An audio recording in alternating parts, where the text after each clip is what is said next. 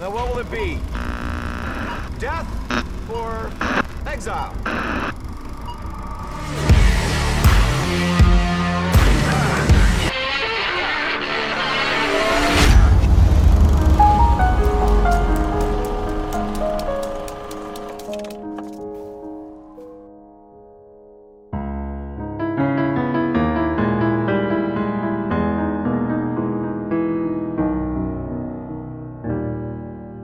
Welcome, everybody, to the Film Exiles podcast.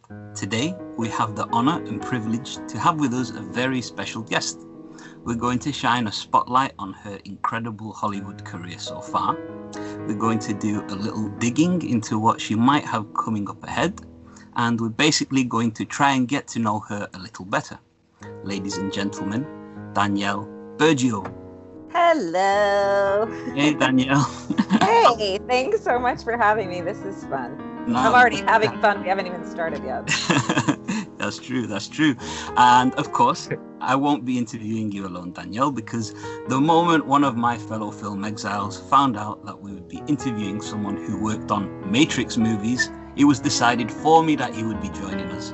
I am, of course, joined by my regular partner in crime, Lupe. Hello, Lupe. Hey guys, hi Danny. It's very nice to meet you. It's trust me, on my end, it's an honor. Okay, uh, I this is exciting for me. It's it's an honor for me as well. So thank you for having me. Definitely, definitely. And Lupe, I think you want to kick off this with some uh, very important questions for our times. Yes. Um, the the most important question to, to start off, okay, is does pineapple belong on pizza? First, let's start right there. Absolutely not. No, it's a hard no. Oh my God! You- I'm heartbroken. Just I'm a traditional pizza lover over here. Thank Um, you. Thank yeah. you. Although I will say I do like some pineapple, so I would, I'm not opposed to having a pizza and then having some pineapple for dessert. See, that's how humans eat, Lupe. This is how we're supposed to eat. but to each his own you know I, I it it takes all all kinds and if we're going to share a pizza we can put pineapple on your half and i just won't touch it that's okay Okay, nice. See, I like that. You know, everyone we ask the question, you know, is a hardliner. I like that. You know, you accounted for for a bit of diplomacy. I like it. Good start. Good start. So, Danielle, how are you holding up uh, during quarantine? You know, this is a very um a very strange time for everyone. How are you, your family, your loved one doing uh, in this uh, difficult period? Oh, thank you for asking about my family. They're all doing well. They're in North Carolina um, and they're all together. So they have each other and they're an essential business. So they're still working and haven't, you know, I mean, obviously things have changed big time for a lot of people. For me personally, um, I think because, you know, when you're in the entertainment industry, you kind of become a professional at being unemployed and um, having long bouts of time where you're not working or you're home or i'm always having to find ways to be creative and be productive in between some of the movies that i'm doing. So aside from the fact that i really miss my friends and i really miss being able to go out for a good meal and a glass of wine and see somebody face to face it's kind of not that um, different for me on a day to day although the impact of what's happening in the world is so huge and i'm a very spiritually minded person.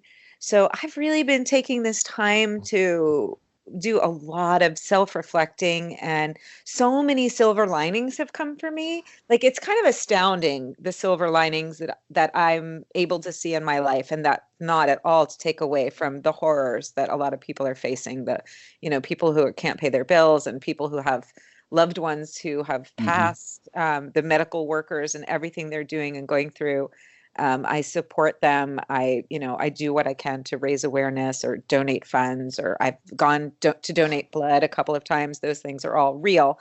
However on the flip side of things you know i really see people slowing down becoming more in self introspective connecting with family and friends and I've had so many conversations with people that as we move forward out of this, the things that they want to take into this new world. And for me too, I've really redefined a Mhm. lot of what's important to me. I think coming out of this, I'm going to move a lot slower. I'm going to cook at home a lot more. Mhm. I'm going to cherish um, my time with my loved ones in a different way. Mm. Yeah, so all all of it, Sure. it's a lot. It's it's a lot. This is huge. I mean, we've never seen anything like this in our lifetime, and in a way, I Mhm. feel blessed So- to be a part of it. You have enough tissue paper and- and hand sanitizer. That's you got that out of the way, right? I, I mean- was so lucky that somebody tipped me off early about the toilet paper scarcity. And she, a friend of mine said, I've been to three stores and I can't find any. And I'm like, what are you talking about?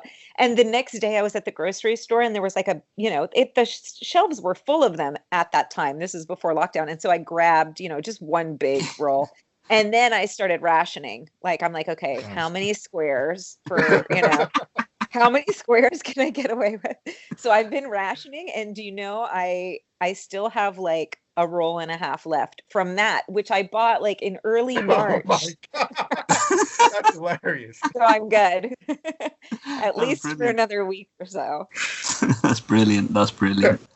Um, Danielle, you mentioned that you're from North Carolina initially, um, and you're now in, in, in LA. But your name, Burgio, Yeah. doesn't really sound well. What what is an American name really? What is your family background? Well, um, I actually grew up originally in New York.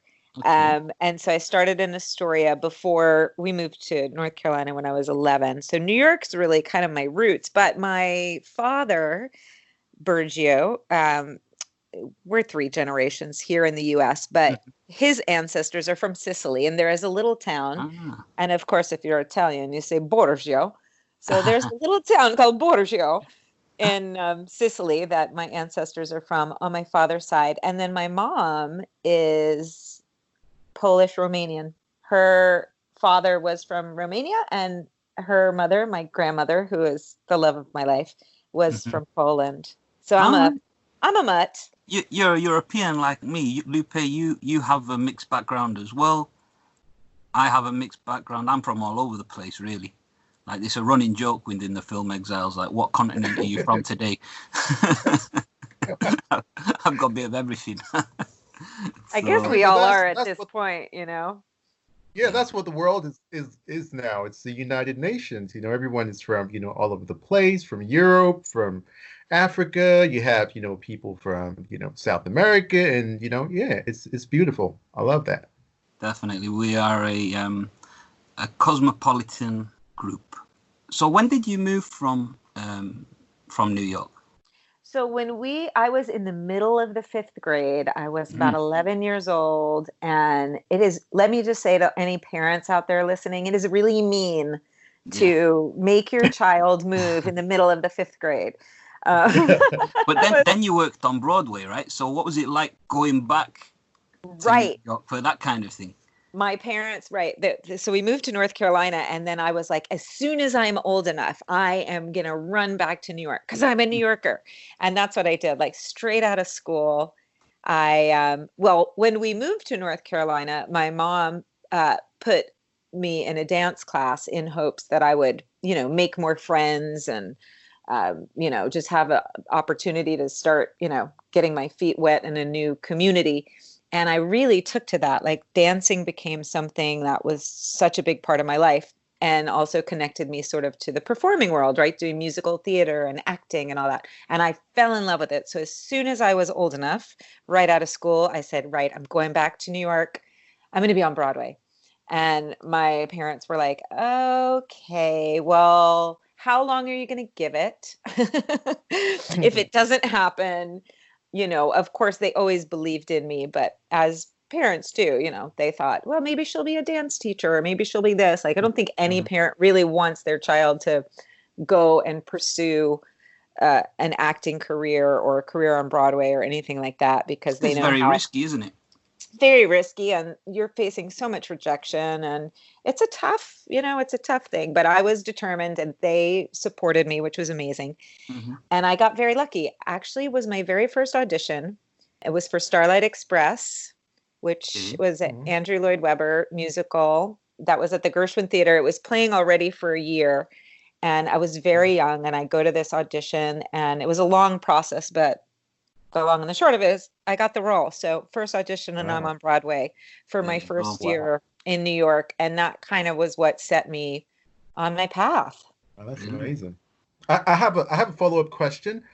You you talk about how the career of an actress, um, you know, you have lulls of of not having work, and then you know you deal with rejection. I mean, you are a very successful performer, actress, filmmaker.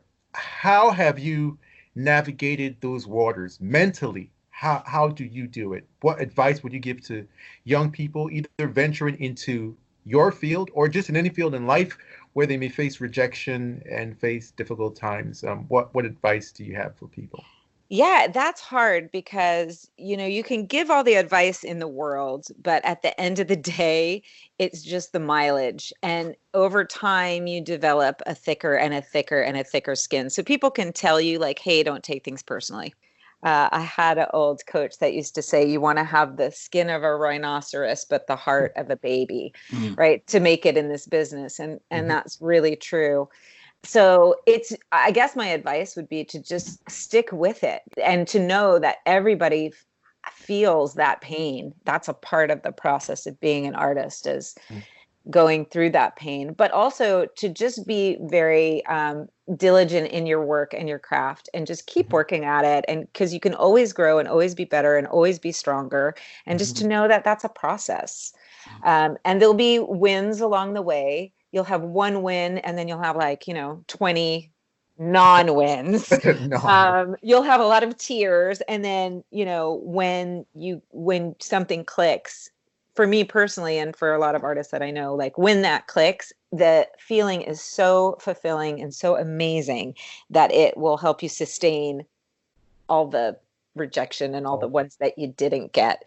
You know and over time you learn it's not really s- i mean part of it is obviously your talent but it's just so Mhm. many things that have to line up in order for you to get that role or that position or that stunt doubling job or that you know whatever it is there's a lot of elements that have to line up and it's it's not really always about you or your talent you have to bring that but Mhm. you also have to respect the business and know that there's just other elements and and so also studying the business studying other aspects of whatever area you're in if it's film and filmmaking so that you can kind of better understand the bigger picture and kind of get the ego out of it as much as possible Well, you, you you briefly touched on um, your stunt work there. How did your dancing career and your career on Broadway, how did that prepare you for stunt work? Well, funny enough, I when I did Starlight Express, I had absolutely no inkling that I would ever become a stunt woman. But that show was all on roller skates, and we had like these bridges and tunnels and these big drops and stuff. So I think that was like a, maybe a little bit of foreshadowing into the stunt world. But as a dancer, it's everything is physical movement, Mhm. right? And it's a lot of choreography it's just physical sensibility, which is exactly what stunts are as well. And there's a lot of stunt coordinators that love working with dancers for that reason. At the same time, there are some habits that I formed as a dancer that were very made it more difficult for me when I started doing especially like martial arts because Okay. I was so used to pointing my toes and creating beautiful lines with my arms and they were like uh no you just got blew up by a fireball so you don't look like I can always. I almost get visions of you being next to an explosion and you you diving out like you you're from Swan Lake or something. Right. You don't want to do that. Um, so, you know, there were some challenges with that. But in terms of like choreography and just the body mechanics, um, so one of my very, very first stunt jobs, I got to do an air ram. And that's actually very rare. Like, usually you'll be in the stunt business for a while and have to work your way up before you get to do something like that.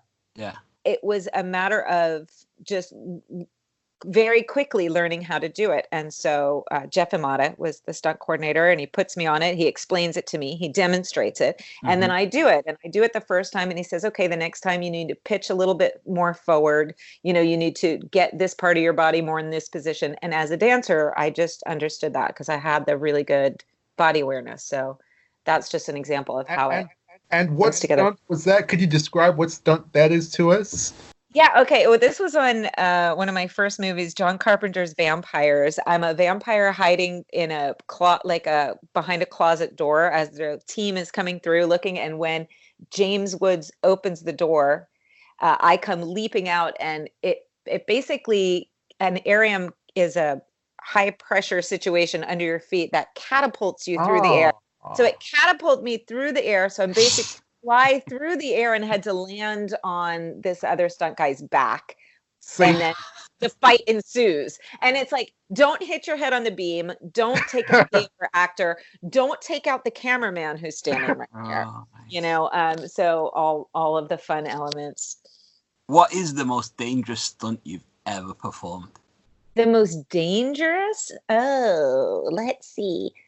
Um, I guess. Well, I did one of the ones that I was really proud of was I was doing a it was a TV series where the character had to jump from one building to another building.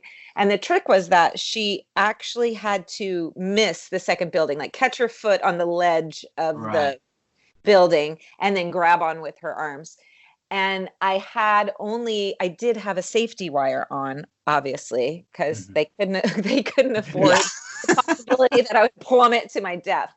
Um, however, it was just to catch me in case of like, you know, a fatal accident. It's not Yeah. like it was it wasn't helping me, assisting me or anything like that. So I had Yeah, to I mean, make you could you could still hit your face, for example, on the ledge of the other building.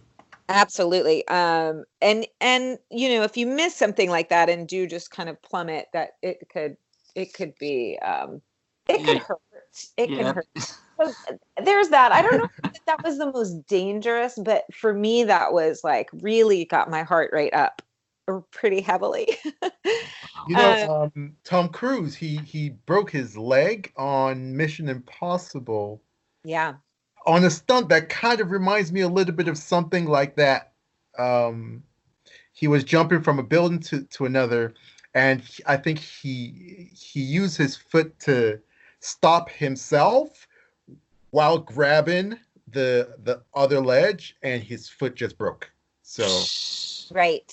Yes. And it's this kind of stuff which really grinds my gears with respect to the academy. Um, I've got really strong opinions on this. I was actually wondering what what your perspective is, being a stunt performer yourself, about the lack of academy acknowledgement for the work of stunt performers and, and stunt crews. Oh yeah, it's um it's definitely a sore spot and I think what people don't realize is I think a lot of the general public feels like what we're fighting for and there is quite a fight that's going on and it's been going on for a number of years. Um, and the academy has just been refusing to acknowledge it's not just the stunt performers and yes the stunt performers add a lot and they deserve their credit but bigger than that they don't have an oscar for the stunt coordinator. And the stunt Yeah. coordinator is the person who works with the director to design all mm. of the action sequences. So Mhm. it's not just performing them it's literally designing them and mm. oftentimes setting up shots and the camera and everything. So mm. even that person the head of the department Yeah. is not being recognized. And if you think about some of the films that you know some of these academy winning movies if you took the action out of you know hacksaw ridge Mhm. you wouldn't have a movie i mean Mhm. and just or you know look at the joker from this year there was action there revenant or Mhm. even once upon a Mhm. time in hollywood like if you pull the action out of these movies there what what do you have left Mhm. it's the only major department head aside from casting directors that are not acknowledged and considering it's such a vital part of the actual storytelling and filmmaking it is just unacceptable that they are still not recognizing I, I struggle to get to grips with the logic involved because, for example, there's Academy Awards for visual effects, for directing, obviously, for acting, for musical score, for all of these things. hell they have two awards for sound like sound Yeah. mixing and sound Sound editing you know editing. and, and And great they deserve their recognition but Absolutely. And these are all vital parts of creating a film that if you remove them, it's not going to be as good or as prestigious as it otherwise would. I can't understand the logic of not recognizing another element of film. It, it just makes no sense to me. Yeah, nor can I. And if anybody listening wants to join our cause, you can um, follow. There's a hashtag uh, stand up for stunts, and that'll lead you to. There's a petition out there, and uh, people that have, you know we've been trying to get through the academy. So the Yeah. the more people that can raise their voices, that would be helpful. But you know, I don't really understand it myself. I, I have heard some things about there's an old school mentality that dates way back to earlier filmmaking when uh, you know the the stars were getting the credit and that the Mhm. stunt department was more behind the scenes but you know that was a long time ago things have really changed since then so Yeah, i don't uh, i don't know what the disconnect is What the- i wish i knew you, you guys, you heard it. The hashtag is stand up for stunts.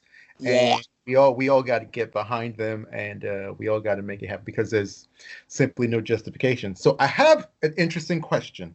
Okay, you're an incredible stunt performer in peak athletic shape. How do you stay in shape, and what's your what's the regimen for a stunt person? Yeah, I need to know the answer to this. so do i follow Jessie Share Graff. She's she's the one. Um, no, there there are there are incredible athletes out there in that field. I personally have uh, had one foot out the door for the last few years. Although, you know, my whole life I've been very physical from being a dancer and then when I started in stunts, I started training more in martial arts, gymnastics, a lot of trampoline work because that teaches you good like air awareness where your body is in the air. Uh, but now I'm I'm shifting my ways. Mhm. So I yoga, I hike. I like to mix it up, you know. I really like to just do, I don't know, just generally be physical. Like I'm just the person will take the stairs instead of the elevator or um, you know, when I'm walking my dog, I'll find myself like, you know, doing like glute squeezes or something. I don't know. I've always I'm very I- if my body is not strong, I don't feel well. Like I feel like for me, especially from many years being so physical, I have a lot of injuries that'll want to creep up on me if I don't stay strong and balanced. Same. Um so when I feel my body start to tweak, I know I need to, you know, get get back and take it a little more seriously. So it's a number of I, I love Pilates. I do a lot of those kind of exercises, some bar classes. Mm. Yeah, just depends. And how is the coronavirus crisis affecting your daily routine or your weekly routine? You know, your exercise and stuff, because we are in currently still in lockdown in, in the UK. I think we're allowed out for an hour or something. So I just do a little 5k little run every day. I don't know what what you up to, Lupe. Oh, me? Um, I do. I, I I do about a thousand push-ups a day. Go, Lupe, go.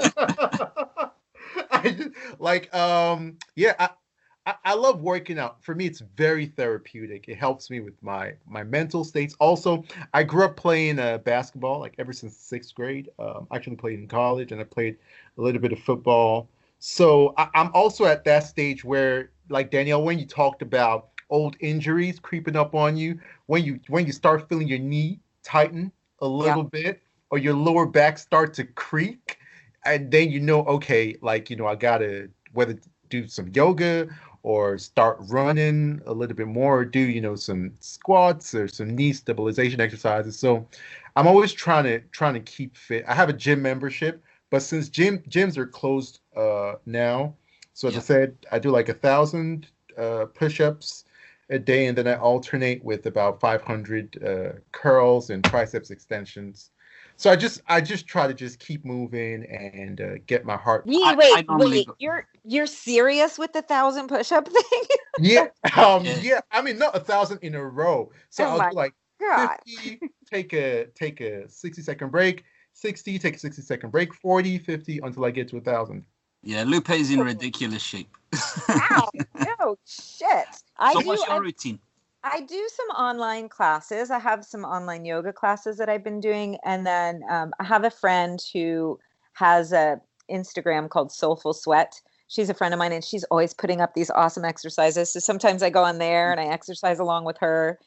Um, yeah, different days. I also am a, a dancer. I love I love dance. So um, that's probably the one thing I miss the most is being able to get on the dance floor. But I've done a couple of at home online dance classes, not quite the same as having all those, you know, inspiring bodies in the room with you and really being Mhm. able to make use of a big space. Um, but you know, I, I make do. I make do. So a little, a little bit of this and a little bit of that. Um, but just to go back to what you were saying, Lupe, yeah, when you feel the tweak, and I'm the same way. Like I feel the tweak, and then I go, I got to get stronger. I think a Mm. lot of people do it the other way around, right? They feel a tweak in their body, and then they go, Oh, I don't want to work out because I don't want to. I don't want to hurt myself. And for me, it's it's the flip side of that. Same, same, Yeah. exact same. Yeah. I saw a video on your Twitter of you dancing with your dog. People, you got to know, Danielle's got the moves. Okay, so let's let's let's let that be known. Okay, Michael, Michael Jackson can make anybody move Any- their feet. true. that that's the magic of Michael. yeah, I was celebrating. I just adopted a beautiful German Shepherd. I think she was um, it's ta- saying hi a little earlier in the interview. Uh, yeah, that's that's one of the silver linings that came out of my quarantine was that I ended up with a beautiful Shepherd puppy. Oh, she's Nice she's beautiful. I love dogs. I'm a dog person, so I approve. Yeah, Thank we, we've we've got our little Jack. He's uh, ten years old now, so not much Oh. dancing. Oh, he's cute. He's cute. So Danielle, in case you didn't know, I am one of the biggest fans of the Matrix trilogy ever. Like that was my awakening to what great movies are or all that movies can be.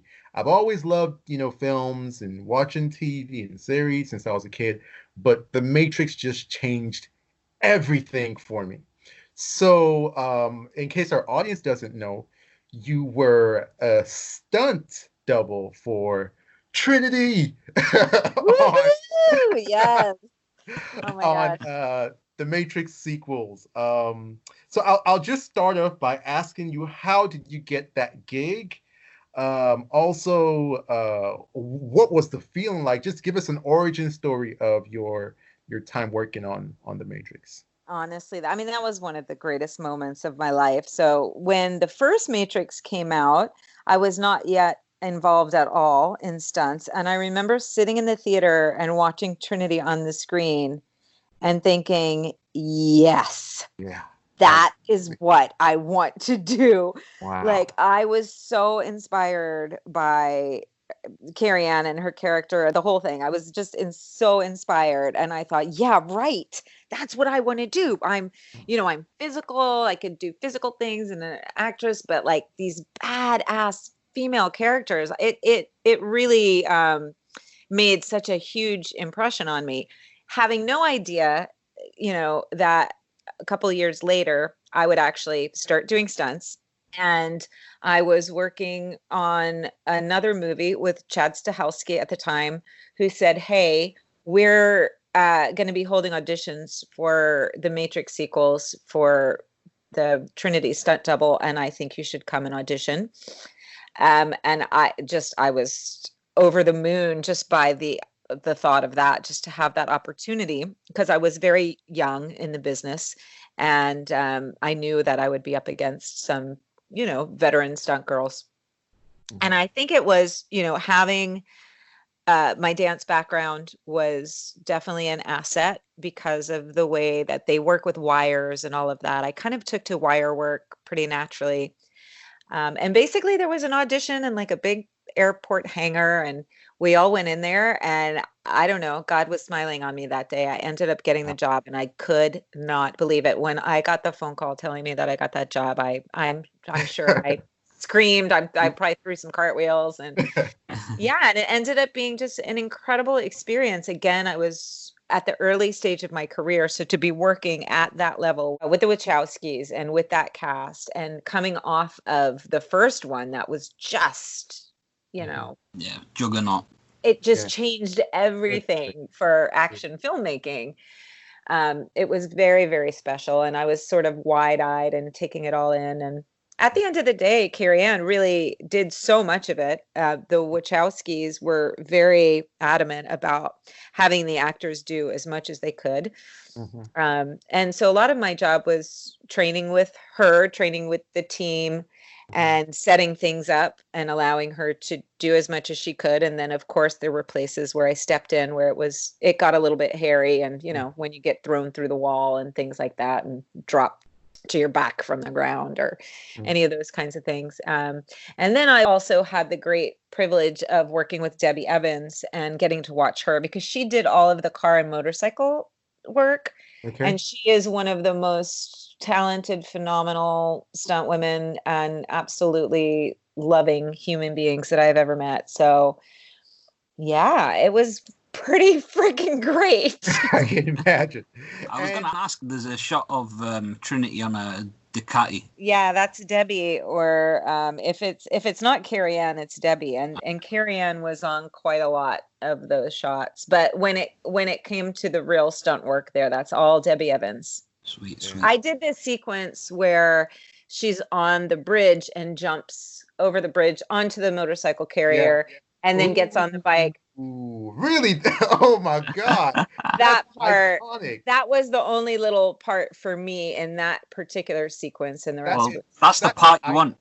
That's iconic, and your your your whole Yeah. dance thing came into play, obviously, with your hands and Yeah. look, you know, really graceful and and badass and kicking ass. That's that's incredible because, you know, in the Matrix trilogy, I mean, the the first Matrix had a lot of action, but the second one they turned the volume up to like thirteen.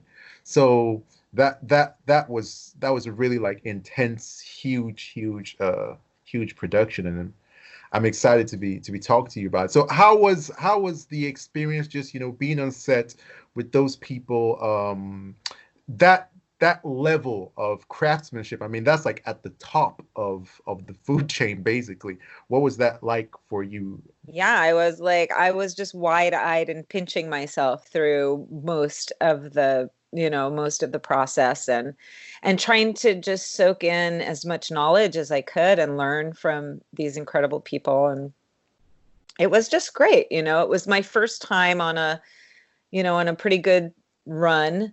Um, we got to go to Sydney, Australia, which was really amazing. And being on location and just being part of something that iconic and and such a large scale you know at that time i think it was one of the biggest budgets ever that they did the two movies combined and i think the budget was somewhere around like 400 million dollars for the two of them combined. So um yeah i, I part of me was like what am i doing here? I'm so glad i'm here um, so I just learned a lot. It was a really fantastic learning experience, and um, and I just absolutely loved and adored everybody that worked on that. The whole cast was great, and I really loved the Wachowskis. I loved working with them. They had such a strong vision, Mhm, mhm. and I had not, you know, I, I had worked on a few things prior to that, and um, enough to know that that kind of director is very rare Mm. that is so specific about their vi- vision and communicates it very clearly. They knew exactly what they wanted and they communicated it very clearly. And as a performer, whether it be stunts or acting, that is what I want. Um, you know, I when I'm working with directors that are telling you go again because they're not getting what they want, they don't know why they're not getting what they want, and they're not communicating exactly what it is they're looking for, and you're trying to just guess. You know, Mm. um, that's I love that about the Wachowskis, and um, and that's also something that Zack Snyder has in the bag as well. One of my favorite things about him. Right. So Sure. Yeah, we'll, we'll talk more about him. I have a, a, a follow up question. So they are shooting a new Matrix film, and I think Warner's is also working on another sort of offshoot in that universe. What's Oh, are, we your gonna, are we gonna get an exclusive? Are we gonna get an exclusive? No. there's no, no exclusive. I'm not involved. what do you think about it? What's are you excited? Do you think they should have just left it with the trilogy and let it be immortalized like it was, or do you think that they should they should expand and explore the universe a la Star Wars and those kind of franchises? Oh gosh, I don't know. It's a slippery slope, right? It could turn Mhm. out to be brilliant. Um, of course, I want more of it. um, I'm a fan of the Matrix as well. So there's a part of me that just wants more. You know, I want to see those characters again. I, I don't want to sacrifice any of my love for them. So I, I have no idea. I mean, I have to have faith in the filmmakers that they're going to do something great. Um, I don't know. I don't know anything about the new script uh, or even really who's involved because, like I said, I'm not. I'm not as much in the stunt world these days, so that's it's just not something that I have ties to. Mhm. I'm with the I'm with everyone else out there anticipating what's coming, and I, I'll be excited to. I mean, I'm going to be there. I'm going to be sitting there watching it. Yep. So Chris, what do you think? I haven't heard Oh, your. um, my opinion is pretty much like other big IPs. Um, it depends where it's coming from. If it's coming from a place of love and there's a, a clear vision, and it's not just a money grab, then you know, if there's a story to tell, I want to hear it. If it's more along the lines of we've got this IP and we need to make some money and we know people will come and see it, that instinctively turns me away from it. I don't get the feeling that the Wachowskis are that kind of people. Um, so hopefully it's good, but again, you, you can never tell with these things. And I believe there's only Lana that's involved in this one, if I'm not mistaken, Mm, but I'm not yeah. sure, right? So Yeah. I'm not. I don't know what's happening. Yeah. Yeah, I'm I- I mean- interested. for, for me, I've always, um, I mean, the the Wachowskis they always created the Matrix as an expansive universe, as a world with a lot of backstories, and there's side characters, and there's there's so much going on in that universe. And I feel like if Star Wars can have nine movies and 1,000 video games and 5 million books, then why not The Matrix? It's my favorite franchise. Um, I think it has a lot of relevance, even more so today with how tapped in we are and how dependent we are on technology and virtual worlds and all that kind of stuff. So I feel that it should be explored. More stories should be told. Now, the movie may come out, it might not be great, but I think that they should keep trying. The more stories we get, the better. No matter what happens, it's not going to ruin the Matrix trilogy for me. That's always going to be there, no matter what. I don't care if you make like the worst movies ever or whatever. that's always going to be there. Um, so that's that's my take on it. Um, Danielle, you mentioned that you're not so much in the stunt area now. I suppose that's because you're concentrating more on acting and filmmaking yourself. So why don't we transition into your acting career? Backlash was the first time you were the lead in a feature length film. Did you feel any pressure with this added responsibility? I do think there is a higher level of responsibility when you're the lead character.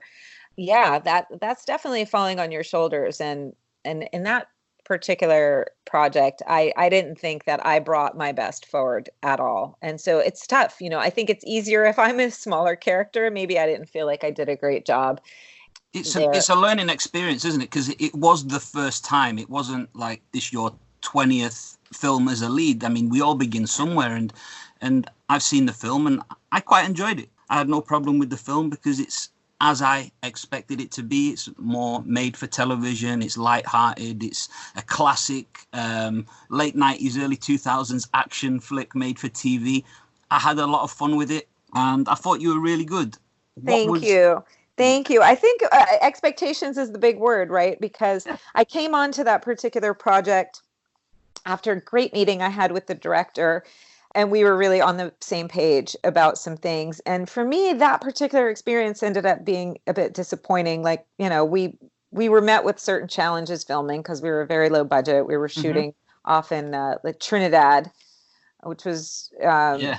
difficult set of circumstances. But at the end of the day, I was putting my faith in the director, and um, he was meant to edit the film and sort of have creative control over the way that it played out in the end. And that did not happen. Towards the end, when they got into post, um, Mhm. it didn't work out for the director to see the film through and for him to get his final edit as he he and I both hoped huge learning experience for me. Also, I know that there are particular takes in that where they did not use what I would consider to be the best takes. And so I think uh, when we were filming, I feel like I would like we would do a take or two at almost like a warm up because sometimes we would show up to shoot one scene we wouldn't have the permit in place so we'd have to shoot a different scene and it's almost like you're finding your footing as you go kind of warming up to getting into it and you know then finally delivering the good performance. And then in the final edit that's not the performance that they use. So huge learning experience for me to really be so prepared and so focused and bring it on every take because you don't know what they're going to use and in the end i personally was disappointed uh, on a lot of levels for myself All part of the Mhm. experience. Yeah. Uh, you mentioned that it was in Trinidad. That Yeah, film it? So, Lupe, I think you wanted to ask a I have a serious question. So, what's your perfect fantasy of a getaway holiday? Like, what's the perfect getaway holiday for Danielle Burgio? That is very serious. Let's take that very seriously. Um my my perfect holiday is uh, a little bit of adventure and and a little bit of relaxation probably more adventure than relaxation. The best trip i ever took in my life was a couple of years ago when i went to africa and uh and i did some safari but also i trekked with gorillas Wow. and that was phenomenal and there were you know a few days that were like relaxed where you would just Mm. kind of like chill and unwind Mhm, but for me it's more about experiencing different culture mhm. and in that particular instance it was it was perfect for me because i have such a love and connection with animals so to be around animals at that level uh, all day every day was pretty much the money for me Well, Right. you, you mentioned adventure and relaxation. It sounds like you're describing the plot of Backlash. exactly. that was pretty much it. That's pretty much it. Perfect holiday. Although um, it's not that kind of action that I want on vacations. Like I think, um, you know, a lot of people think, oh, well, you know, she's so physical and a stunt woman, so she probably wants to go and like, you know, do some black diamond runs down the slope. And I'm the opposite. I'm like, no, uh, you know, I had all that physical action and taking risks and doing all that at work for so long. I'm actually happy with a hot toddy in front of the fire. So, but I do like experiencing culture, and I do like the uh, I like travel. Like I I love going to different um, countries and vistas and exploring. So Mhm. whatever that means, whether it's just out for a drive. Like last year, I was in um, Tasmania, and I had the best time just being in the car listening to this great radio station that I found and just cruising along these giant sweeping cliffs and just I just huge smile on my face, absolute heaven. does that inspire the story behind Girl Trip? Yeah. well, Girl Trip's funny. So the first film, the first short film that I did was Lucy Falls. Love and that's a drama about um, a woman in a domestic abuse situation. So after I did Lucy, I thought, okay, right, I wanted I want to do it again. I want to take what I learned and I want to make another movie. And I thought, what is the last thing anybody would expect from me? Because everybody's expecting action. Mhm. Uh, and Lucy Falls had a little bit of action in it, but it was more of a drama. So I was like, right, comedy. That's the last thing anybody expects from me. Mm. Um, so I took that on as a challenge. And then I thought, okay, well, what the hell am I going to write about? And then they say, well, write what you know. Um, and I thought, well, what is funny to me? What is funny in my life? And I actually have my two best girlfriends who uh, we would oftentimes go out to the desert. In fact, my one bestie, her name is Heath, she used to live out there in Joshua Tree. And so I thought, great, well, we can just shoot out there because she's living out there and let's kind of base it around us. So those characters are based on my two best friends and myself, but obviously exaggerated versions. Mhm. um, and we kind of like I just came up with this really wacky story, but a lot of it, you know, it, a lot of it was based in truth. I'd like l- let let me just interject and say I absolutely love Girl Trip. Like Thank you. I can't I Me can't too. give it a better like glowing review than it's it's hilarious. Um, you really brought a very unique voice to it. It feels fresh. It feels it has a very retro feel to it, but it feels very now at the same time. Does that make sense? Thank I- you. I thought I'm so- so flattered. No, I thought some of the the shooting techniques that you use and some of the editing felt quite 90s, but like you know updated at the same time. And then obviously you have this you know short film that's about girls and they're just like free and doing their own thing and it's amazing and it's funny. It's actually Thank like you. it's hilarious. Like, Thank you. Well, I have to give a shout out to Jameson Tab. So Jam- Jameson, I met just before I did Lucy Falls, and he's an uh, editor. He's a, a man of many talents. Editing is just one thing he does well. And he joined me in post on Lucy Falls. And then when I was doing Girl Trip, I said, "Look, I'm only going to do this if you know if you'll come on board with me." And he said, "What? How would you feel if we co-directed it together?" And I was like, "Brilliant!" Because with Lucy Falls, I had actually not intended on directing it. I wrote it and was going to produce it. Uh, I wanted to play the role, but a friend of mine was going to direct it. And at the in the final hour, she said, "I'm not going to direct this. You are." And I was like, "What are you talking about? Why are you doing this to me?" And I was mad and I was crying. And she was like, "One day you're going to thank me for this." And she's right. She said, "You need to direct this. This is your vision, your story, your everything." So I ended up doing it, but taking that on was way too much. Like it was just wearing way, way, way too many hats. Like obviously Clint Eastwood can do it because you know he's got experience and he's got money and a team behind him. I'm doing this on no money, no experience. Um, I just went kamikaze, like balls to the wall. Let's do it. So when we cut to Girl Trip, and then Jameson said, What would you think about me co directing this? I thought, Yes, yes, yes. I need a partner in this. So, um, and he's brilliant. He's a wonderful editor. He's great with, like, you know, he can do visual effects things and all things post sound. He came from the sound world. So he brought all of that and we did that together and and that was a great lesson too in learning uh, to collaborate Mhm, and it was a totally different experience and i think like both films feel so different mhm. and yes. they're so different and that was really the exercise for me i took it on as an exercise you know li- literally like i didn't know if anybody would ever watch it it's just like hey That's I definitely recommend it.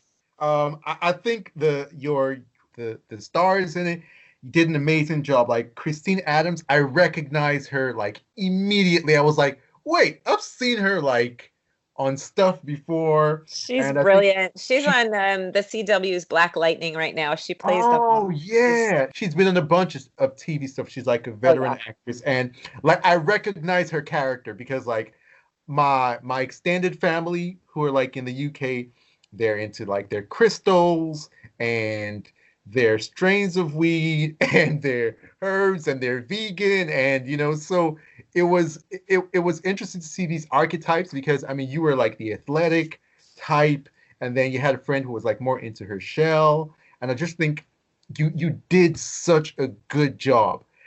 Are you going to direct a feature length film based on the characters from Girl Trip? I want to know.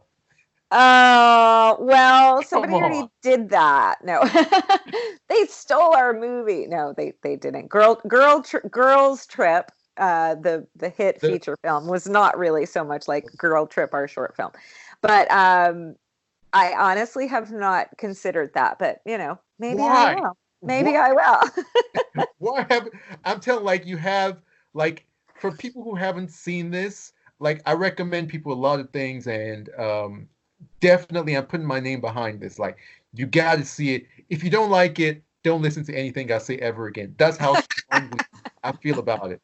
It's really, really, really, really good. Really Just good. we- wear headphones on if you are sensitive to certain words.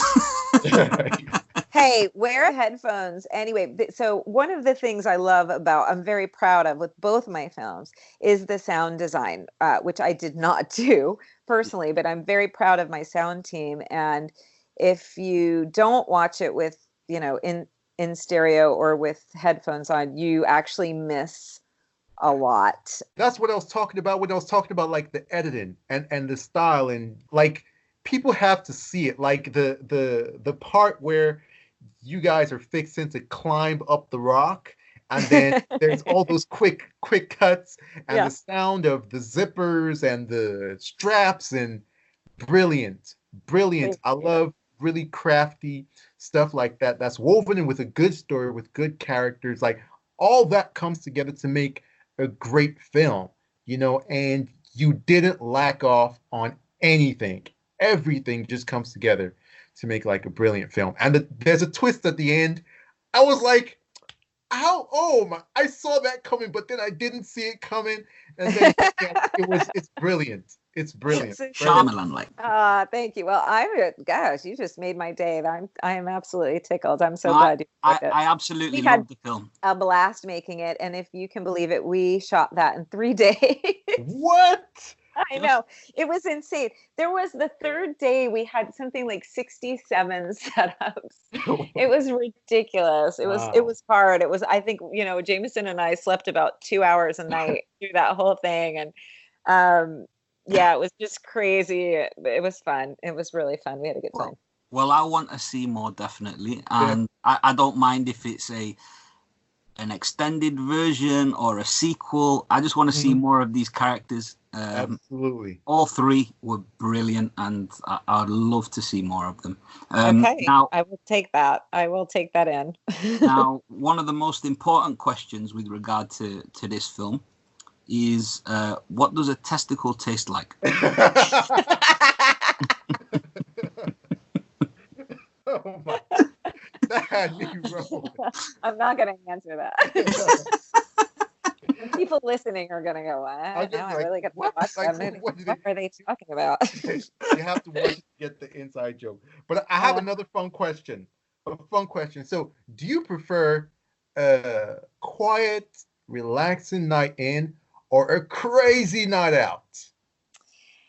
Uh, Honestly, I need one of each. Hmm. Okay. I I like balance. So, um yeah, I love the crazy night out. Mhm. I'm I'm super social and I love like, you know, big parties and I just I love social activities and I like I like the energy of being around a lot of people whether it's a concert or going out dancing like I love that but I can only do that if I can then have a night to just chill and relax because at the end of the day believe it or not i'm i'm more of an introvert like i'm one of those people that need to get quiet to recharge and i'll get drained very easily. So yeah both. I can't choose Yeah, I, I, I'm the same way. It's interesting. Like I found out recently that I am an introvert. Like I'm very social. I get along with people just fine. Uh, I work at, at at a front facing job. I'm always talking to people.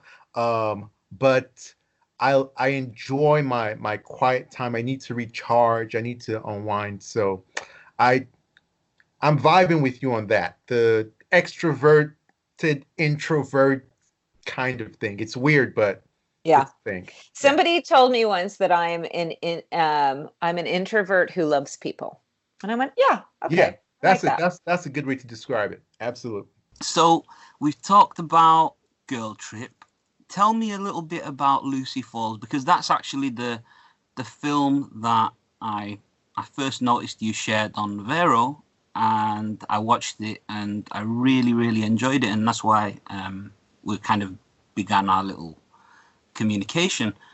What was the inspiration behind this film? Um, because it's it's it deals with some really serious subject matter. Yeah. It's about a domestic abuse victim who has lost a child, and we kind of see a day in the life of Lucy. Um, yeah What was the inspiration for this film, and why did this story feel so important to you to tell? You know, it's it's so interesting for me with writing. It's something writing is something I'm always drawn to, yet I'm terrified of it. And like I have all these blocks and I always feel like I can't write. And I think just I was open to the fact that I wanted to write something and I wanted to produce something and I just I didn't know exactly what it was. I just knew I wanted to do it. And then it's almost like a bolt of lightning comes out of nowhere or I feel like it's not me, it's not even coming from me. All of a sudden, this one little pop of inspiration, and then I latch onto it, and then this whole story just un- unfolds inside of me. And that's how it happened with Lucy.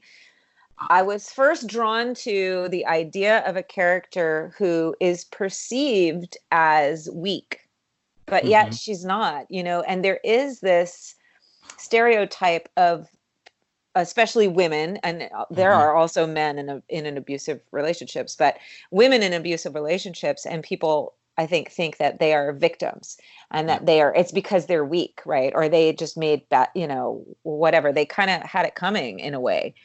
And so i wanted to tell the story of this woman who you know she just made a bad decision early on and i think most people in their lives can see how one de- one bad decision can sometimes lead you to a, a pretty suffering situation that you become trapped in. And it's not because she's weak. She's actually very strong. Yeah. um, she just found herself here. So that was kind of the like just general loose inspiration. And then it kind of just took on a life of its own. Once i just opened up to the idea of that it just started kind of flowing. And again it feels like it comes from outside of myself. That's when i know i'm in the zone. Yeah, and obviously, if anyone's listening to the to this podcast and has had an experience or has had these difficult kind of experiences in their life, reach out to the authorities. There's people, there's phone lines that you can reach out to, and to get help for these serious things as well. Um, it's another reason that I wanted to tell this story is because I do realize that there is so little awareness around this subject. This is something that affects Uh, like 50% of the population is either physically affected by it or knows hmm. somebody. Yeah. And it's rampant. The statistics, you can look them up. I'm not going to misquote statistics, but they're astounding Yeah. when you realize how big of a problem this is. And nobody's really talking about it. I find it interesting during the pandemic, you haven't heard a lot of talk about it because I know for a fact that you know people that are in these difficult abusive situations especially during like this now in the pandemic how bad that is for the spouses for the children you know there's a lot of people out there that don't know how to manage their anger. They do need help. And so a for the people who are involved to be brave enough to reach out for help but also even more importantly maybe the people around them people that are friends family neighbors whatever that are seeing the signs and not be afraid to reach out ask you know see how you can be of service and help um, because it is a, a huge huge problem in the world. I know in, the, in our country in the us it is.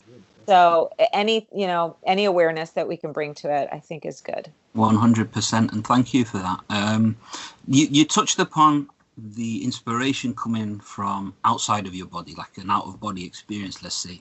Um, creatively what do you need to draw upon as a writer that's different from like the other areas of the business like acting and and, and stunts and, and things like that.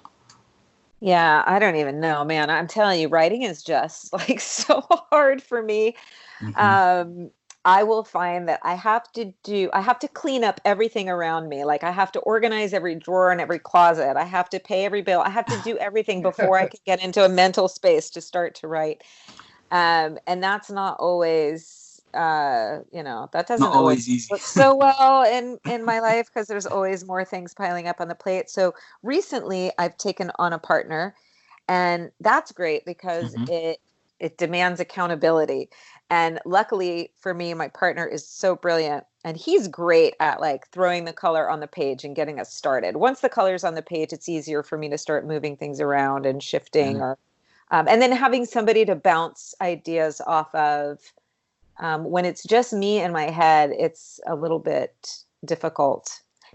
And this particular partner of mine andy um, t- is teaching me so much. He's written so many scripts. So i'm learning a lot from him. He's inspiring me. He's um, encouraging me. And uh, i've been getting stronger at it as time goes on. But i still feel you know i still feel a little insecure sometimes uh, although i'm super proud of everything he and i have been working on but just be solo i kept thinking like oh during quarantine maybe i'm going to write something on my own and I mean, like what day 50 something and that still hasn't happened so i don't know We'll, It's tough. we'll get there. We'll get there. So uh, I have to, you know, it's my job to keep us on track with the serious questions. So, next serious question is Batman or Superman? Are you a Batman girl or a Superman kind of girl? Oh man, you keep asking me these. You keep asking me to choose things I don't want There's a definite right answer.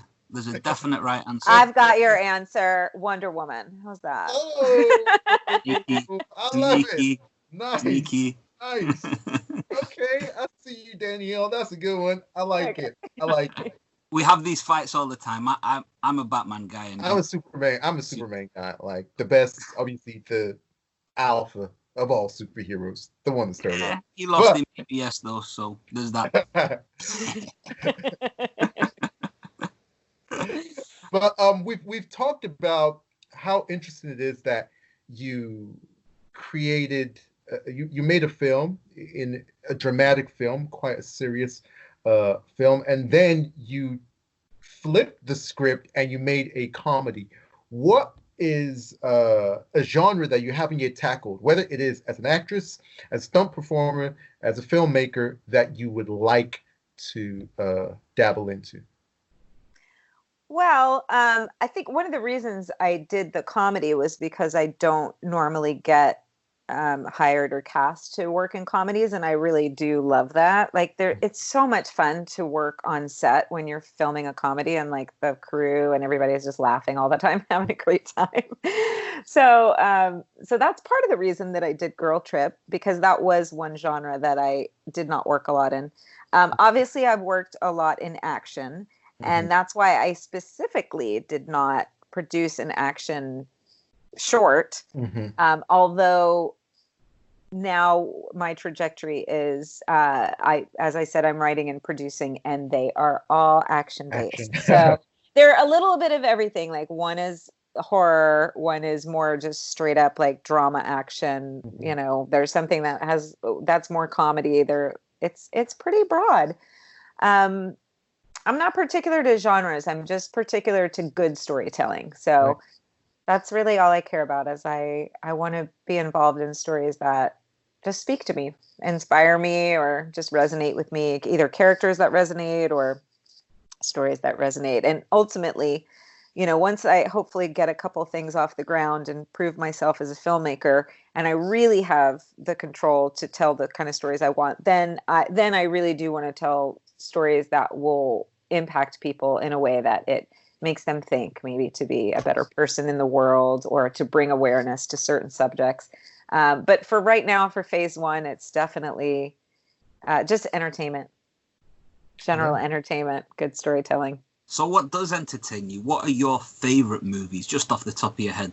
Uh, well, this year my favorite movie was uh, Jojo Rabbit. I love Jojo Rabbit. It's wacky, and I love stories that are, for some reason, I love stories that are told through like a child's eyes. Like I Mhm. love Beasts of the Southern Wild was that way for me. Also, Sling Blade is another one of my favorite movies. I tend to be drawn to stories that are uh, these two sort of misfit characters coming together. Mm. Um, one of my favorite movies of all time is True Romance, right? The t- Yes. these two misfit characters that come Yeah. together and end up being like Bonnie and Clyde. It's so beautiful. And the score of that film by Hans Zimmer Ah. is incredible.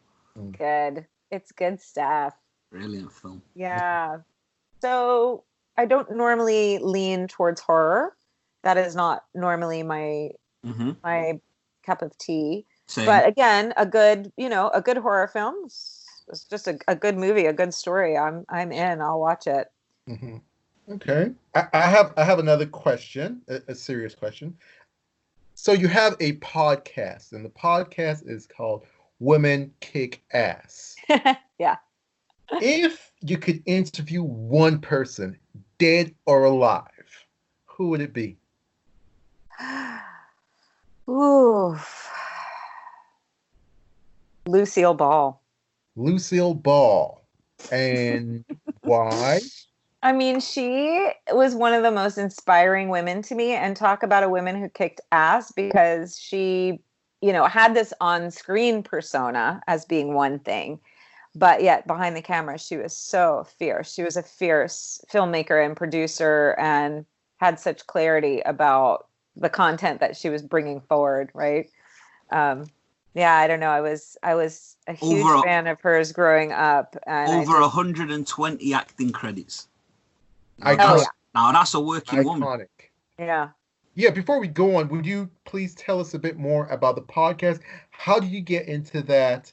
Would you tell our audience what the vision for the podcast is and uh, give us a bit of uh, info on it?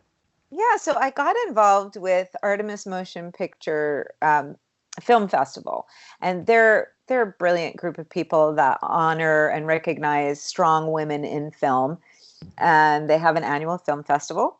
And I met them and said, "Hey, I want to help you guys in any way I can. Like what they're doing is amazing, and you know what what can I do to be of service?"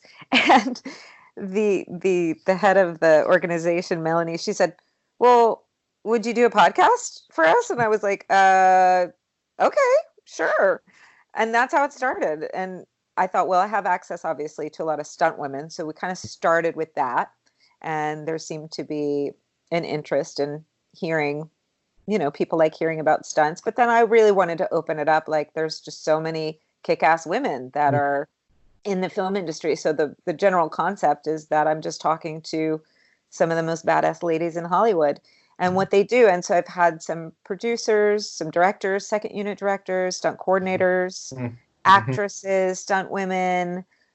And just it's really meant to be an inspiring platform to educate people as to what the different departments are, like Yeah. for whether it be people that want to get into the industry or people that are just sort of fascinated by movies and movie making and you know we've had some really great guests like i mentioned Je- jessie graff earlier she was one of our guests she's one of the american ninja warriors and she has worked you know on the wonder womans and things like that she's Mhm. done quite a a lot of big movies heidi moneymaker who is the black widow double for scarlett johansson all All the right. adventure movies um you know we had christine adams came on and talked about her role in black lightning and Mm. we've had some great yeah so that's what it is and it's really fun i only do it once a month but it's just a very impromptu dialogue between me and some cool girls Yeah. Who was your favorite guest so far? uh that's which which podcast did you do that you you had the most fun on? Let's see. You know, the, uh, I'll tell you just the first name that popped into my mind because they're all just amazing ladies. But I got to interview a woman named Jeannie Epper, and Jeannie is a stunt woman who started, oh gosh, so many years ago. She was she was the Wonder Woman, the television Wonder Woman Mm. Stunt Double. uh, Lynda partner. Carter's double. Yeah. Yeah, and and to speak with her, you know, what she did back then when women were not a big part at all of stunts. And for her to step into those kind of iconic shoes such a long time ago and sort of shape the way that strong women are portrayed on screen was a treat. And she's worked, I mean, got that woman has got to have two, 300 credits of like, you know, huge, huge movie title after huge movie title. And she's, you know, she w- she talks a little bit about uh, working with Jack Nicholson, and she's in the convertible car on the beach and gets to like throw a slide and toss him into the water. So all these amazing stories and how she got to kiss Paul Newman, and you know that was pretty great. That was that was a pretty good one for me. It's Wow. a, it's an amazing podcast, and um, I, I'd I'd really recommend people to check it out. One thing that I personally gained from listening to to episodes is uh, how diverse the backgrounds people come from to get into the film industry. I think a lot of us have this idea that there is just like this one way to get into it, but it's like pretty cool when you hear about um, people who come from like different take different routes basically to get to the same place so i, I think that um, i think people there, there's definitely something for everyone in oh, it And thank you. And I think uh, what I've learned from doing it is there is a through line with all of the interviews, and that is what attributes to their success. And Mm. what I've found that has been pretty consistent throughout is, you know, the belief in self and the having the courage to speak up for yourself and stand strong in your own talent Mm. and knowing what you're capable of, like that that level of confidence that you have to bring, even if you're faking it until you make it. Mhm. Um, you know, because we do talk about obviously it's it's a vigorous climb to the top in any of the professions, but it, it does seem pretty consistent throughout. It's interesting to hear what people will say about uh, what qualities they felt like got them there, and that really that confidence and that strength is a huge part of it. So before we move on, I have a serious question again. Would you rather be able to change the past or see into the future? oh, wow. Mm, that's a tricky one. Um, s- oh gosh, I was gonna say see into the future, but I don't. I don't know. I feel like that kind of takes the fun out of living. Like Mhm. I don't know that I'd want to see into the future. That, yeah. if she go, if she can see into the future, would she then be able to change her path, or is she set on a fixed, dest- uh, pre predetermined destination? She'll be think able. you should She'll be able to. That's a that's a good question. I I set don't- the rules. I'm not I'm not a an expert in quantum physics and I don't know the past. Uh, obviously, if I could go back now, there are things that I would change. But then I say, well, if I change them, I, would I be the person I am today? Probably not. the Exactly. paradox. It's a paradox. Yeah, tricky, tricky. You and your tricky questions. So speaking of the future, what do you have on the horizon coming up that people might be interested in? well, I am very excited for Army of the Dead to come out. Yeah. What's, what's that about? I've not heard about that one. It's just a little it's just a little just another little zombie movie um yeah i mean it, honestly getting to work w- with Zack Snyder has been a dream of mine for many many years.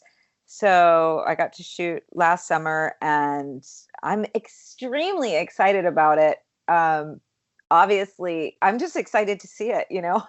And then i i made so many amazing friends along the way that i'm just excited to see it all come together and what were your general? Ex- you know i am not allowed to say All right, you, you can tell us what we your can gen- just what have the general. interview right here what about your general experiences then, without going into any spoiler territory or breaking any NDAs? Like, what was your general non-film experience like working on the set? just pure joy. I mean, like the group of people were spectacular. Um, you know, all of the actors are lovely. I'm I'm I was so happy to get to know them, but you know, really uh, the filmmakers and working with Zack and getting that kind of experience because working with him was really not like any other experience I've ever had on set In what Um, way? he's just so hands on, uh, which is great. And he communicates his vision so clearly. Again, like he knows exactly what he's looking for and he communicates that. And with such a sense of, you know, excitement. Again, like you just want to kind of get wrapped up in, in the excitement. Yeah. And that energy really comes through. So I always say that the energy of a film all trickles down from the director. How does he compare to other directors that you've worked with in the past, like in terms of his, you know, his modus operandi, how hands-on he is, or um, what he is like with actors or with stunts, um, uh, with stunts. Yeah, he's way more hands on than I have ever experienced. Like, you know, he'll get in there and like kind of show you, I want you, you know, he'll like act it out, like especially with the stunt stuff. Like he's he's great. He's physical. He'll get in there and show you like this and that and dur, dur, dur, like this. This is how it goes. so yeah, and then you're all like pumped up. Yeah, okay, I want to do it. Uh, and you're seeing exactly what he's seeing in his mind. So you're like, right, I got it. And then if he needs to make any adjustments, you know, he'll come in and say, okay, he'll just give you a, you know, whether it's an emotional adjustment or a physical adjustment. Mhm. There's just an energy to him that is just infectious to be around him because it's just good. It just feels like good energy. And like the people that he works with or people that he's, you know, come up with over the years. Yeah. Yeah. Um, they're all a team. And so it it it feels like family. Mhm. More than any other set I've ever worked on, it just feels like family because these filmmakers have all really worked together for a long time together and even other people maybe that are coming in a little newer they just kind of fit right into that that energy um it's just very so positive and there's just this kind of happy feeling even when things get stressful which they do sometimes on set uh, there's no major blow-ups you know you, you Mhm. deal with it they they put out the fires or they got to put out the fires and then Mhm. they roll with it and at the end of the day it's you know it's all hugs back then when we were allowed to hug i don't know if we're allowed to hug anymore but What kinds of things did you pick up from him that you'd implement in your own directing in the future? Well, I think that his prep work, you know, is so extensive that Mhm. he really has done all of his homework ahead of time. He's he sees the entire movie in his head. He's so clear on what he wants and what he's going for. Mhm. Like, he's done all that work ahead of time. So obviously, you know, you do need to kind of bend and shift when things come up in the moment. Yeah. But it's just set, it's just done. And then he just brings this very easy energy to the set. He makes everybody feel at home and at mm-hmm. ease. You know, there were moments where we were shooting and he'd go, you know, sit down with a couple of the, you know, background performers and, you know, really include them and make them feel important because they are, right? Yeah. Everybody is important to the filmmaking process. And he's so great at treating everybody equally and having it feel like a very, um, we're all in this together and you're a part of it and I'm a part of it. And there's just the, there was no ego the way that he would speak to everybody on the same level and kind of crack jokes and sing songs and, you know, just bring this light energy. And that's, that's such a beautiful way to work. Cause at the end of the day, come on, we're not, you know, we're not curing Corona. We're making, making a fun movie. Yeah. Yeah. Zack Snyder is my my favorite directors. I know all his movies inside out. What are your favorite uh Zack movies? Have you seen all or most of his movies and what do you think of the movies he makes in his career so far even before I mean, Uh, he's brilliant. I, I love, uh, you know, I mean, he's just so visual. Mhm. His movies are so visually pleasing, and and also have the story element as well. You know, like I love Man of Steel, the the emotional arc Oh, of Superman. Right, it's deep and Yeah. beautiful. Yeah. Um, obviously, 300 really sticks out because that was the one that really just was like, whoa visually is just so cool and yeah i don't know again i that, i'm just a fan of all Yeah. of it Yeah. i'm such a fan of all of it if you haven't seen Sucker Punch, you need to see it. And don't listen to any of the reviews because they didn't understand the movie. Um, Sucker Punch is is a great movie, and I feel like as a person who has a background in stunts, um, you'll really Yeah. appreciate the action in it. But it also has so uh, good a story about female empowerment, and he said it's about how women are treated in Hollywood, yes and it's and i know i've heard some people sort of like misrepresent that or like i don't know how they got something else out of that but absolutely that's what it is It is. and it's beautiful again visually stunning and then just great story and um and again you mentioned music earlier chris like his Yeah. use of music in his Yeah. work is um is so great Always that, top notch. that one Always. sequence yeah Emotive. Always emotive. One last. So, Army of the Dead is my most anticipated movie of 2020. I hope it's still coming out. I- I'm not going to ask you whether it is or not because um because i don't know. Because even if you knew and you're going to say, "Oh, it's not," I don't want to hear it. I want to live in bliss until. yeah. until no i don't. I, I know as much as everybody else out there. I really don't i don't know what's happening um but i am so looking forward to it. All right. uh, so, it's going to be really great. That i can tell you. Yeah, that i feel confident i have That's what I wanted to hear about. Like as someone who's anticipating it, and I've seen Zack's other movie. This is this is different, right? I mean, I remember Dawn of the Dead. That one. I mean, it does have action in it, but it's more of a horror movie. Although it does have action in it. Then we have 300. We know what that is. you know, like a historic epic. Then you know we have superhero over. We have Sucker Punch, but this one feels a little bit different. Well, this one is so special because if you think about, you know, from from Dawn of the Dead, uh, the evolution of Zack Snyder. Yeah. You know, he's you know, we've all grown and aged and expanded and learned and you know, he's had all this experience working on these huge um, you know, studio pictures and and so now to be given the opportunity to um, really have the kind of creative control he had on Army is Wow. um, I, I'm so excited to see it come together because Woo. as I'm sure it's not a secret and I'm sure you guys know he was running camera and yeah, yeah. I think he, he wrote it. Like, I mean, he was just involved in every aspect and and have that that kind of control that I think every director would like to have. And he's earned his way there, and now he's been given it with this, you know,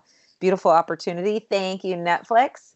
exactly. And um, yeah, so I think it's going to be tremendous. Yeah, Yeah. he mentioned when he announced the film that the handcuffs are off on this, and uh, Yeah. that really that- excites me. specifically yeah same so I, I mean you've worked with other, other directors you yourself you're a director you've had you know, your cinematography your cinematographer you've had um you know your cameraman so what what was it like seeing a director like zack massive director and he's the dop on his own movie and it's not like it's a small sort of you know quiet drama like what what was that like to to see and I don't know. That must be mind blowing to experience. That It's I- I- bananas.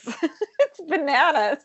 Yeah, no, but it's so cool. You know, I mean, it it makes sense again because, like I said, he sees he sees the Mhm. movie, so like you might as well put the camera in his hand true. Because he's yeah. already seeing it in his mind's eye. So rather than Oh. having to communicate it to somebody else, although you know he works beautifully with you know his DPs like like Larry Fong and Yeah. all the other ones that he's worked right. with. I mean, they're all phenomenal.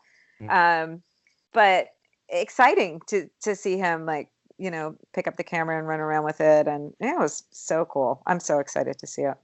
So while we're still on the topic of Zack Snyder, why don't you give us the four most important words in Hollywood right now? Oh well, that's an easy one. Release the Snyder cut. Yes, it's coming. So, how did your time working on uh, The Walking Dead, the torn apart webisodes, Oh yeah. help you help you in preparation for your role on on Zack's film? And I may or may not be trying to get a reveal of what kind of role you have here. yeah, I'm not gonna fall for that one. Um, well, uh, on Torn Apart, uh, The Walking Dead, that was a webisode that bridged. It was actually the first webisodes, Yeah. and it was the ones that bridged season one to season two, and that was so much fun. And I did play a zombie on that. Was awesome. Mhm. Like the incredible prosthetics of KNB, Greg Nicotero's team.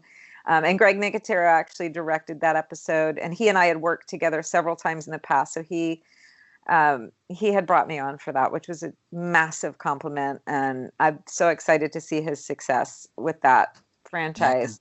I'm I'm a big Walking Dead fan, and Mm. yeah, I, I watch all the uh, Talking Dead, you know, the after show and all of that. I absolutely love it. And It was um, so great to be a part yeah. of that because that those fans, they're like Zack fans. You know, the Yeah. Walking Dead fans and Zack fans, I'd say, are like the biggest, like most amazing group of people. Um, and so to be a part of that was very, very cool because I did get a lot of interaction with the fans and I loved that. Like I love hearing from them. And then just to get, you know, decked out in all that like dead drapey skin. yeah, if anyone really- hasn't seen it, if anyone hasn't seen the the, the makeup that you're in in that episode, Jesus is scary. Like you've got no no lips, no nothing, just teeth blaring out, and then there's a specific uh, Oh, yeah. action scene where you where you let's just say as it is, you take an axe to the head. I, I certainly do. I, I start off as the lovely stepmother and then end up as a, you know, drooling zombie with an axe to the head. So there you go. That's Walking Dead. But yeah, it was, you know, it was a, a great fun. It's it's always fun to get to play zombies and these crazy characters. I've gotten to be vampires and ghosts and all kinds of weird alien things, but zombies are always fun. I don't know. There's you know, people love zombies, about it. Mhm. right? Yeah. It's, yeah. I have It's- one it's last of- Army of the Dead question. One last army, and Okay. it's that is is there a storyline in which you guys try to get tissue paper and hand sanitizer because yes. You got me on that one. Spoil, spoiler alert. Well, Who knew? I never mean, saw who that. Knew that that was going to be a thing. So bizarre. Who knew? I mean, we couldn't possibly be using more toilet paper now than we were know.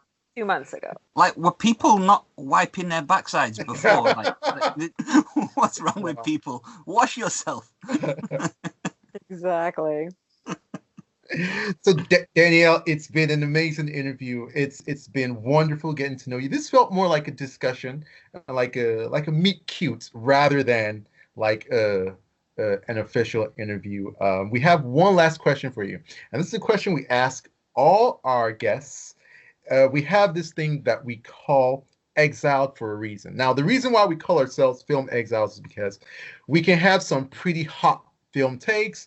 We're not afraid to be unpopular. We don't care about, you know, films that have like the best reviews or the worst reviews. We just love what we love. And um, yeah, we've been banished to the wastelands of the cinematic uh, landscape because of that. So, we're going to ask you what is your most daring, boldest, hottest film take? What's the film take that's going to get you exiled from film Twitter? Uh, for example, for me, I say that um, Batman v Superman is a masterpiece.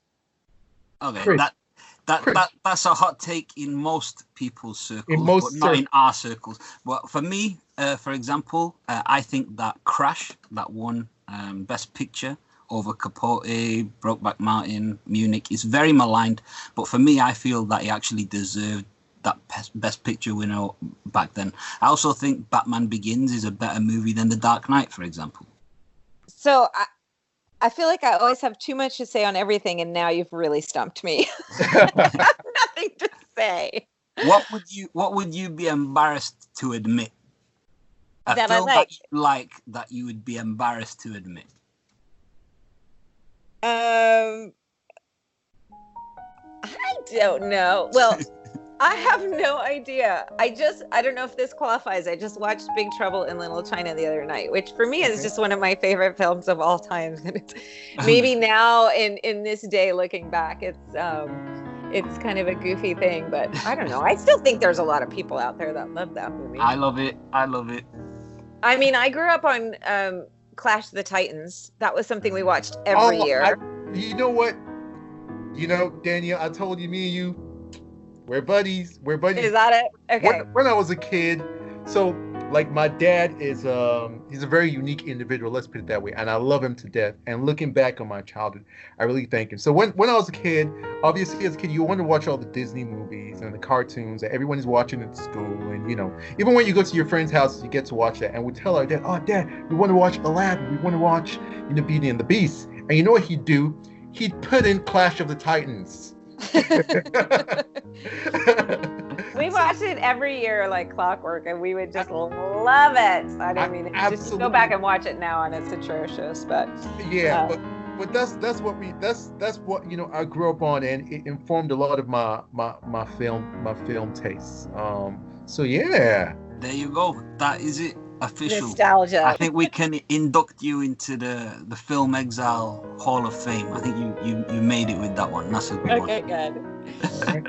so be before we leave what's uh what's on the horizon for you is there anything i mean apart from you know army of the dead is there anything that you want us to look forward to even if it's a podcast episode that you have uh, scheduled or if it's a project you're working on or anything you'd like to draw attention to we'd like to we'd like to spotlight that Thank you. No, I mean, Army is definitely the big ticket item. And then um, the Women Kick Ass podcast releases on the 15th of every month. So I'd love for people to tune in and, and have a listen. Um, and yeah, everything else I'm doing is very behind the scenes at the moment. So I never like to talk about anything until it's actually happening. But Mark? there's all kinds of good things brewing, and I think in the in the time to come, you'll be seeing me a little bit more as a filmmaker, um, but also those projects will have me on screen. In not on all of them, but on some of them. So I'm really looking forward to the new venture of doing more of the writing and producing. Uh, but I always love acting, so I hope there's going to be lots more of that. We hope Well, so. we have we have a lot of anticipation for what's coming ahead. Um, this has been an incredible interview, Danielle. Thank you so much for joining us. It's been a really great experience for us as well, and we really hope to have you on in the future. Um, and you can t- maybe talk more openly about Army and all your other exciting projects coming up ahead. Why don't you tell the people where they can find you on social media or, or if you've got a website or absolutely anything that you want to talk about um, before we close out? Thank you. Uh, well, I am on Vero, as you mentioned, and I think my handle on there is Danny1111, and I spell Danny D A N I. Uh, I'm also on Twitter and Instagram. Both of those are Danny Burgio1111. Um, and then I have my website is danielleburgio.com. It's it's all pretty easy. Um, but what you might not know is I'll throw in a little extra thing on the side. I actually make jewelry. So I have um, it's soulshine.la and um, that's just a little creative thing I like to do on the side. So I've got that. I'm on Instagram with that as well. Excellent. Um, just want to give a shout out to my eight month old puppy who has been sitting here so quiet the whole time. Aw. Good, good Right. girl, Ripley. Good girl. Oh, that's brilliant. That's brilliant. and what else? That's it. You guys are so awesome. I've had so much fun. This has been a, a, like a total hoot for me to be on the other side of the podcast. So really, really fun. Thank you. And I would love to come back on after Army comes out. Uh, I think that would be good. We can, then we can really talk about some stuff. That's lovely to hear. Lupe, why don't you tell everyone where they can find you? Well, I have been yours truly, Lupe. You can find me on Twitter at Live Love Lupe. You can find me also on Vero, also at Live Love Lupe. Uh, once again, got to say thank you, Danielle. I'm a huge fan of yours. Uh, I consider you a superstar and now a friend as well. And I look forward to you know talking and conversing.